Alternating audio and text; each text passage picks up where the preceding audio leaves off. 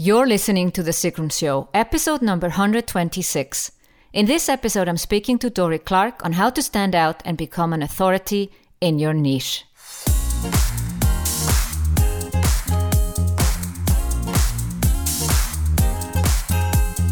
Welcome to The Sigrun Show. I'm your host, Sigrun, creator of SUMBA, the MBA program for online entrepreneurs.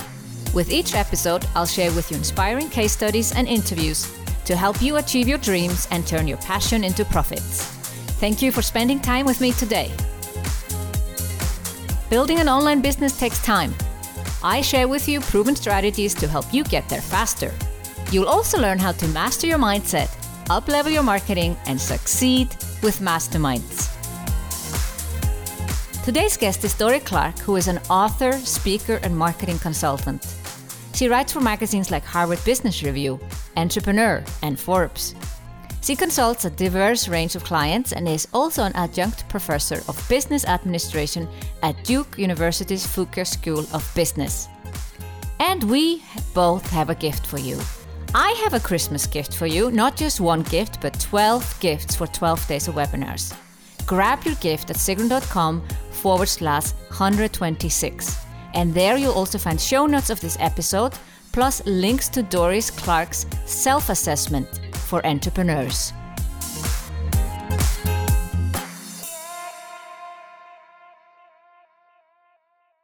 I'm so excited to be here with Dorie Clark, who I saw speak at Social Media Marketing World over two years ago, and now she's here on the show. Thank you for being here, Dorie. I'm so glad to be talking with you, Sigrun. Thank you.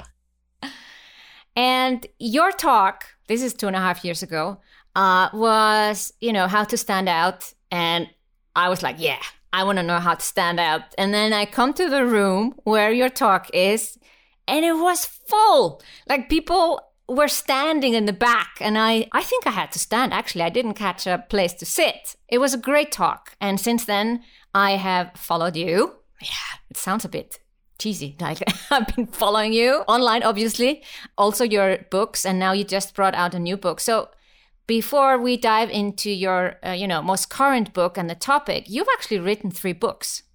I have, yes. The newest yeah. one just came out, Entrepreneurial You.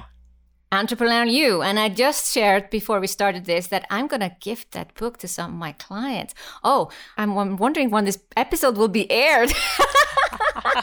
surprise, kids. surprise. Oh, yeah. I kind of splurged out the secret. I was very fascinated, but also the first book, you know, the Stand Out. Can you tell a bit about Mar- how that came about? Yeah, absolutely. The reason that I was interested in writing Standout was I started my own business as a marketing strategy consultant in 2006. And as most entrepreneurs discover very rapidly when they get into business, if they have not discovered it before, you launch, you get out there, and you start to realize, oh my God, everyone seems to be doing what I'm doing. And you get just struck with panic because whatever you initially thought when you were cooking up the plan was so wildly unique, you realize it's not. There's a million people doing it. And before long, people actually start asking you, oh, well, how are you different? And, you know, what's your niche? What should we hire you for? And early on, it's really hard to articulate that. You know, you might know, hey, I'm great. Hey, I have a lot to offer. But it's really hard to be able to distill exactly why. And it's even harder to be able to just kind of put your stake in the ground and say, you know, yes, listen to me, believe me, here's why I'm awesome. That's a really cognitively difficult process for a lot of people. And so I figured that the best way that I could essentially solve this problem for myself and figure out how I could get good at it is to interview. You know, I used to be a journalist, so this is kind of my go to methodology. I figured I would interview all the people that I admired the most, that I thought were doing a really good job of this. And so I interviewed more than 50 top thought leaders across a spectrum of different fields so that I could really understand number one, how to develop the breakthrough ideas they got known for. Like, where did they come from? What did that process look like? And then number two, how did they actually build a following? How did they get their idea from just being some little glimmer in their mind to something that other people were talking about and respecting and that was shaping the discourse. I wanted to understand that secret. And so I interviewed, you know, these 50 plus people came to understand that there were patterns in it and then really tried to break that down methodically so that other people, other regular professionals could look at that and figure out how to incorporate that into their own lives. And what did you find out? Well, ultimately, what I found out at a high level, and we can get into as much detail about this as you'd like, but at a high level, I came to realize that when it comes to spreading your ideas, there's really a three step process involved in it. And it's interesting because certain parts get talked about much more than others. And so before I really did these in depth interviews, I realized that culturally, I think we sometimes have a little bit of a skewed view of how virality happens, you know? So I wanted to try to understand that and correct that so that, that people could really have a more accurate sense of what it looks like. But basically, if you're spreading your ideas, there's a three step process involved. And I call it number one, building your network, number two, building your audience, and number three, building your community. And what I mean by that is that the first step, the necessary first step, this part about building your network, that is about assembling around you a high quality group of people that are essentially your close friends, your advisors. And the reason that this is important, you know, kind of having, I call them your mentor board of directors, is that number one, they are the people who can help you evaluate which ideas are good and which aren't. They're the people that can make your hmm. ideas better. You know, all of our ideas pretty much suck when they start, right? And the way that they get better is not you hammering away in your garage by yourself. The way that they get better is through discourse and through conversation and through other people adding to them them. So you got that. And then once your idea actually is good and is honed, you have this loyal, trusted group of people that can actually be your ambassadors to help get it out into the world. So that's a really important ingredient.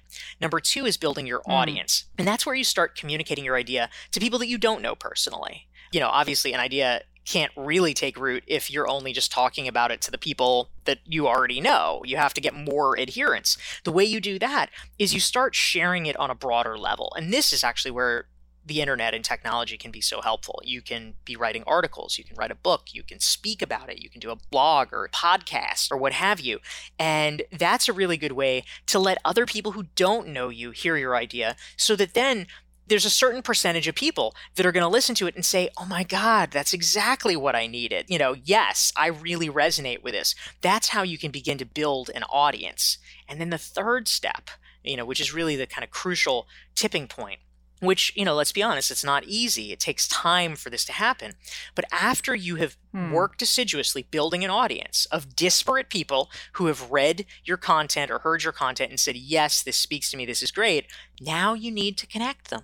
Now you need to knit them together so that that audience becomes a community. And you can do that with in-person gatherings, you can do that online. You know, there's a lot of different ways to do it, but ultimately what you need is to shift from you talking to these people to them talking to each other. And when that happens, that is where they are able to really take your idea and run with it because it's not just your idea anymore. It becomes partly their idea no. and they're excited about it. And that's how the movement grows. Mm. It sounds so easy. you know, all, all great things are easy conceptually. Of course, uh, the execution is a tricky part, but in a lot of ways, what I really tried to do with my books, you know, with Reinventing You and Stand Out and Entrepreneurial You, is to do the very best that I could to take the high level concepts and make them simple. Because if we at least know what we're aiming for then you know there's a lot of questions that people might have you know what's the best way to do it? You know what's the right format? You know there's lots to figure out. But if you at least have clarity about the big picture goal, that solves a lot of problems so that you at least know that you're moving in the right direction. Hmm. So, so many people want to stand out. I'm specifically here talking about entrepreneurs, online entrepreneurs. They're really, possibly really, really good at what they do. Maybe they've even developed a framework for what they do. So they kind of found their differentiation or what they want to be known for. And still, they're not asked to speak or they're not i would say it maybe starts with a virtual summit being asked to speak on a virtual summit then speaking on stage. What advice do you have for these people? Well i think that the first thing that is important is to calibrate expectations meaning i did not know any of this. This is only stuff that i learned through personal experience and then later through interviewing lots of other people and seeing that experience validated by other people as well. But sometimes people get really discouraged because they're not seeing rapid results. And I think intellectually people understand, like, yeah, yeah, yeah, it takes time. Yeah, yeah, yeah, you have to keep at it. But I really want to emphasize what that means. Mm-hmm. That doesn't mean that oh my gosh, if you've been blogging for three months, like, why haven't I gotten an invitation? You know, it's not about three months. Usually, from what I have discovered in my own experience in talking to many other people, is that it takes between two and three years of hard, consistent effort to start to see any results in terms of your platform building and incoming inquiries. And it takes about five years to start seeing substantial results. That may sound difficult or disconcerting. But the truth is, the time is going to pass one way or another. And so the question to ask is well, where do you want to be in three years or in five years? How would you like to position yourself? Are you willing to put in the work now? But the truth is, I've now written more than 500 articles that have appeared in places like Forbes and the Harvard Business Review and things like that. It wasn't until I had done between two and 300 that I actually started getting a noticeable amount of inbound inquiries. We live in a very crowded environment, and it takes a massive amount of repetition before people start to really know who you are. That's really good to hear. And I can attest this. I am in my fourth year of business. So it takes time. I say this again and again. It takes time to build a business. And still, people are always looking for that, you know, quick wins and fast tracks and get rich quick schemes. And it just doesn't exist. Two and 300 articles, that's a lot. So did you know you were doing this for that goal? Did you believe that would happen eventually as a return? I did, but I also recognized I could be wrong. I I had I had a hypothesis essentially. Literally the way that I thought about this was I had you know, within about a year or a year and a half of starting my business, my consulting business, I had made it a six figure business, which was great. But I was working very, very hard for the money. I mean, it was kind of like the painful way to make six figures. And, you know, I sort of stayed at the same level for a number of years. And I realized that I was not probably ever going to be able to substantially increase that unless I did something different. And so I made a very deliberate decision which i recognize was to a certain extent a gamble because you know i just i didn't know for sure if it would pay off but i thought it would. And that was that i would reallocate hmm. i was going to get rid of the lower tier of my clients and i was going to reallocate that time to brand building activities the vast majority of which were unpaid. And so that actually meant that i took a pay cut you know a fairly substantial pay cut like from one year to the next when i made that decision, I earned $120,000 less than I did the year before, you know, which for a lot of people would just mean, well, they're never going to do that. but I was like, you know what? I yeah. feel like this is important. Let's see.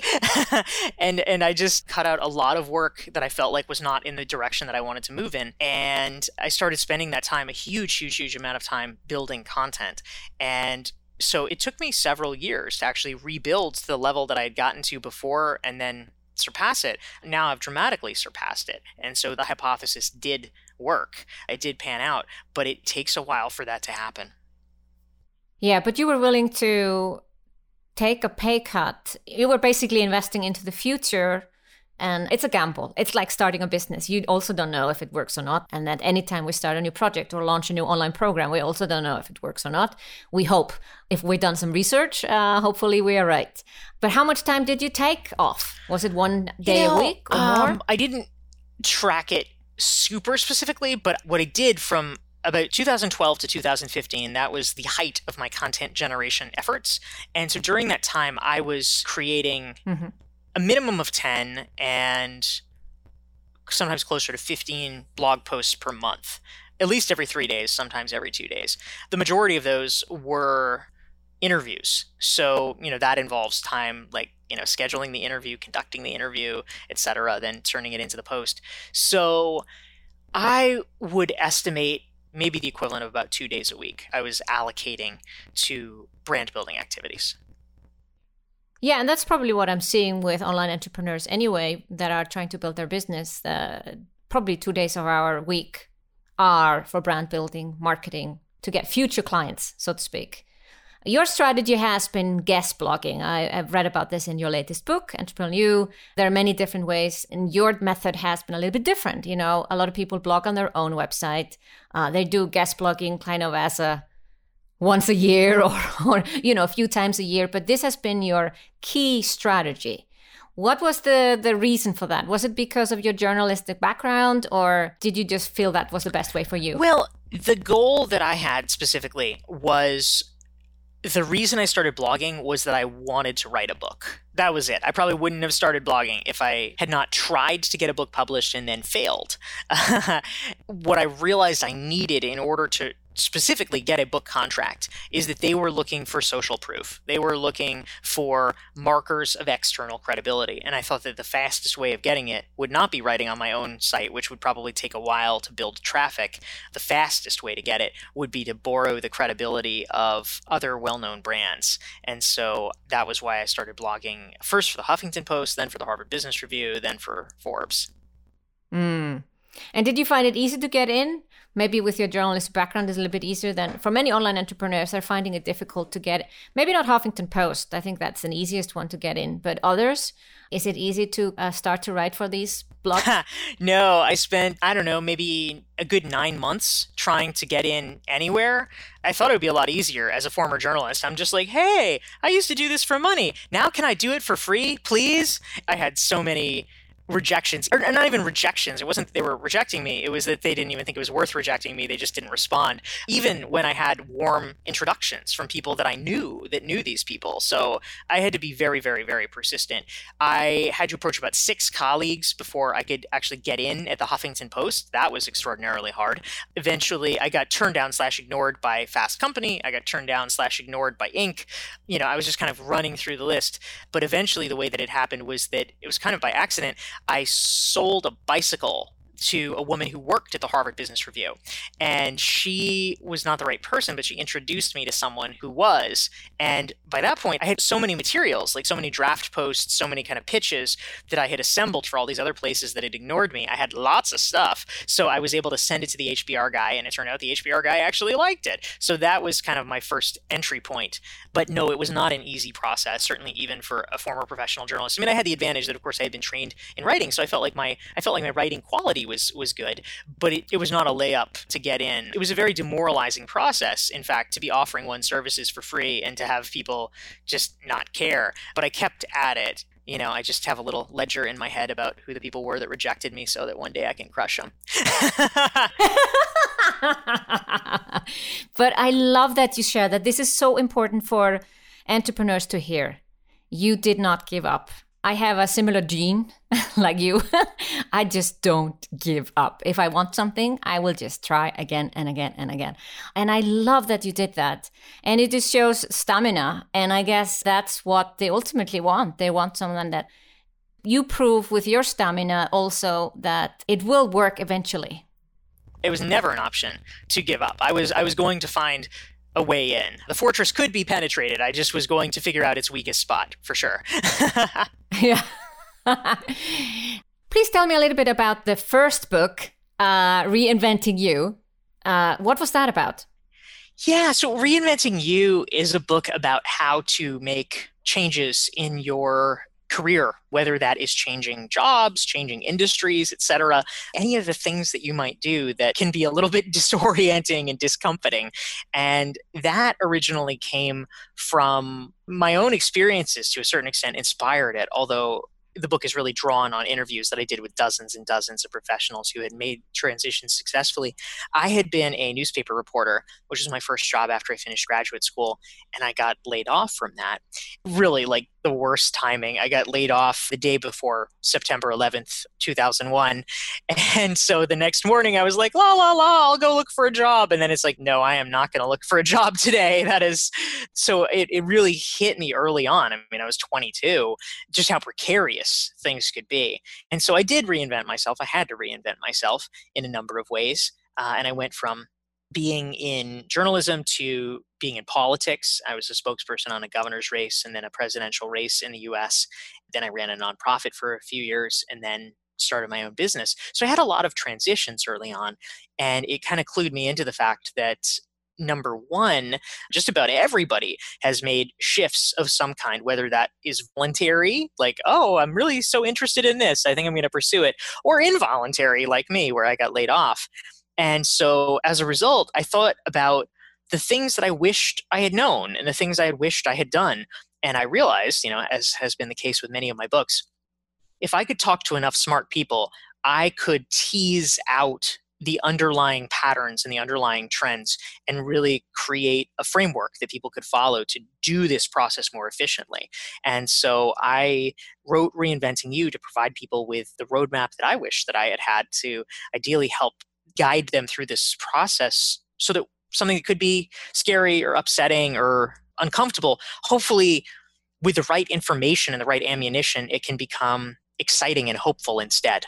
I love that. Yeah. So I have gone through several transition in my life too. I originally studied architecture, obviously not an architect today. But the latest book, Entrepreneurial You, that's the one that is really fresh. And I'm not finished, but I've started to read it and I love it because you are bringing up a topic that at some point hit me that there are so many people out there and you're thinking they're doing well because they have followers, they have likes, uh, you know, the pages, and they are maybe speaking or writing a book, but ultimately they're not doing so well because they haven't figured out how to make money. I really like the start of your book about that because I was like, yes, I noticed this too. What's going on here? And how can people fix that? So tell us what you figured out in the book. Well, the biggest takeaway of Entrepreneurial You and really what I tried to focus on is the importance of diversifying one's income streams. Now, as entrepreneurs, to a certain extent, you are diversified because most of us have multiple clients that we work with. And so there is more security in that because if one of them goes away, unlike if you have a day job, you know, with, with one paycheck, if that goes away, you're really in trouble, as I discovered when I was a reporter. But as an entrepreneur, you have multiple clients. So if one goes away, it's not going to be devastating, right? But I came to realize over the years if you are doing the same thing, the same type of thing for all of your clients, that actually puts you at a strategic risk as well. You know, there could be changes. I mean, for instance, you know, you think about technology, right? I knew plenty of uh, web developer folks that back, you know, 10 years ago, they were doing Flash all the time. They were a Flash developer. And it's like, well, you know, Apple decides, nope, we don't want to play ball with that. And then all of a sudden, no one does Flash. That's just like a dead thing. And you know, for for any of us, we are subject to changes, and you de-risk yourself to the extent that you are doing multiple things. The second point is that in addition to mitigating risk, you also open up a world of opportunities because there's probably for just about every entrepreneur out there you probably have something that you offer let's say it's a high dollar kind of high touch service, there's probably a lot of people that you run across that are like, oh, Sigrun, wow, I wish I could do blah, blah, blah with you, but I just can't afford it now. Well, you know what? That is somebody that if you had a lower priced offering, would probably do it? And the answer is not for you to cut your rates and give them a discount. The answer is to say, what could I do at a lower price point that would be a win for me and a win for her? And so, if instead of just doing coaching or consulting, you're able to offer an online program that you can charge whatever 20% of the price for all of a sudden you've opened yourself up to this entirely new audience of people that are eager for what you do and you have given them a way to access that. So just thinking about, well, how can I expand my IP so that I'm reaching more people in different ways that work for them? That vastly opens up your possibilities for diversification and for earning. And as a result, you know, for me personally, it was important for me to battle test the techniques that I talked about in Entrepreneurial You. I wanted to see if they worked. And so, what I did, my project for myself in 2016 was I spent the first two months of the year, January and February of 2016, doing these interviews with 50 plus top, you know, high six, seven, eight figure entrepreneurs to understand what they were doing. And then I spent the rest of the year doing two things. One was writing the book, the other was simultaneously implementing the strategies in the book. And I was able to add just a hair shy of $200,000 to my bottom line in 2016 just from applying the things that I had learned in the course of writing the book. Well, that's enough reason to actually read the book. So I'm definitely going to link that in the show notes for you. So, writing all these three books, what is been most helpful for you? You obviously, at least for me, and I guess many people will say it, you are now an authority in a niche. Like you've been asked to speak, and you're in Harvard Business Review. I'm very impressed by that. I was a big reader of Harvard Business Review. Less now, it, more when I was in corporate. I was a CEO, and that was typical thing to read, you know, on the plane. So yeah, I'm hugely impressed by anyone who gets in there. But you have built this authority, and how does that connect with everything that you have kind of written about in order for other people to do the same thing? Well, first of all, thank you. I appreciate it.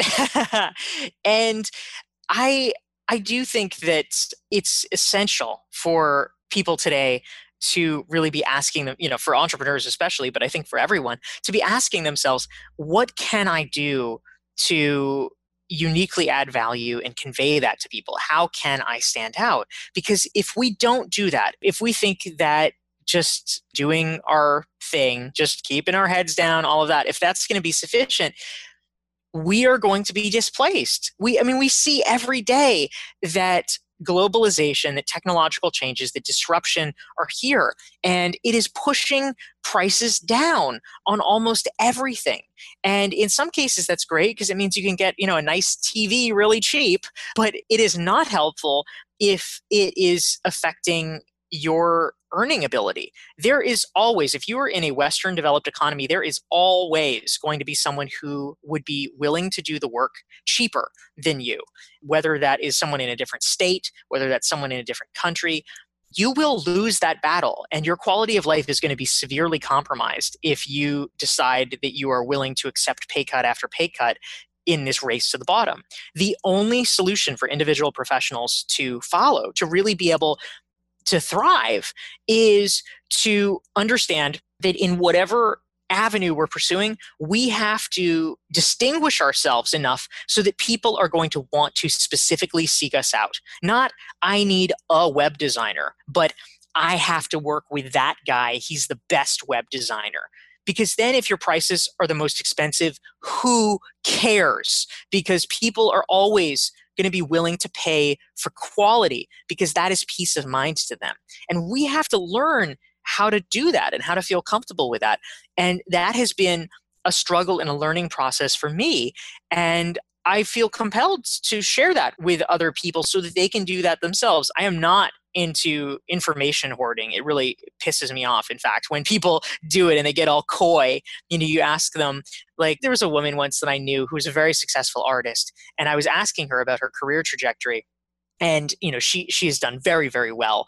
And you know you ask a question like tell me about how you got here. Like how did you manage to land you know this exhibit and you know speak at this conference and do that? And she's just like oh well you know you just you just work hard. You just create unique things. And i'm like that's not true. And you either are lying to me because you want to look like a pure artist or you have just been the luckiest person in the world who's kind of Forrest Gump like blundered into success. But I suspect it's the former because she's a very sharp woman. And I don't like it when people are not willing to share what actually happens. There is nothing wrong with being strategic about one's career. I want to just open it up and let people know there are strategies you should be following. You are handicapping yourself if you don't follow these strategies. I want good work to be heard. I want good work to be seen. And if we persist in keeping that information secret, we're harming everyone.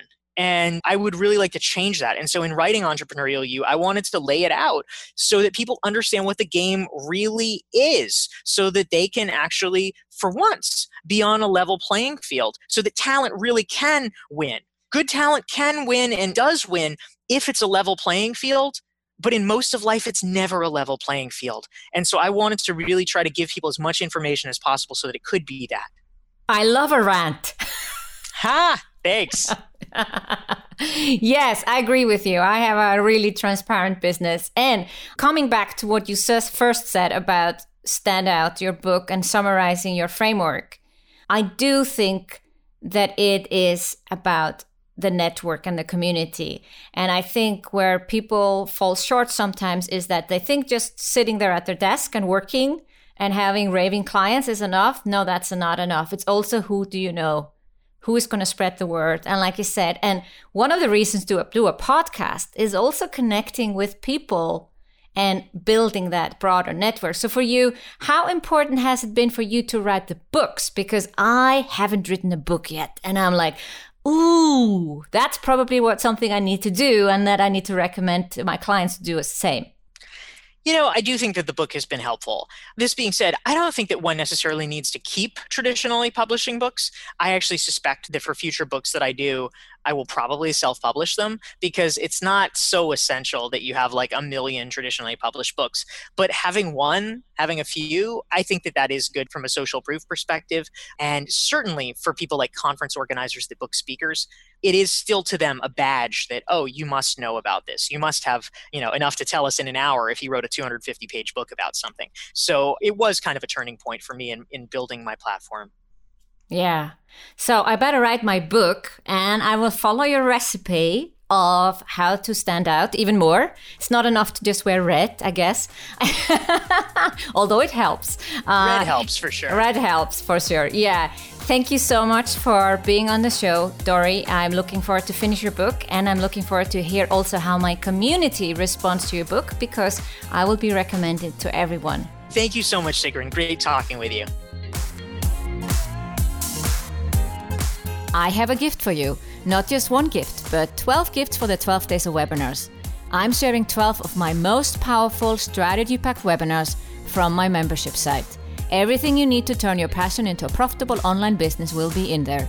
Go to sigrun.com forward slash 126 to sign up for free, and there you'll also find show notes of this episode and links to Dorie Clark's self assessment for entrepreneurs. Thank you for listening to The Sigrun Show. Did you enjoy this episode? If you did, please share, subscribe, and give this show a review on iTunes. See you in the next episode.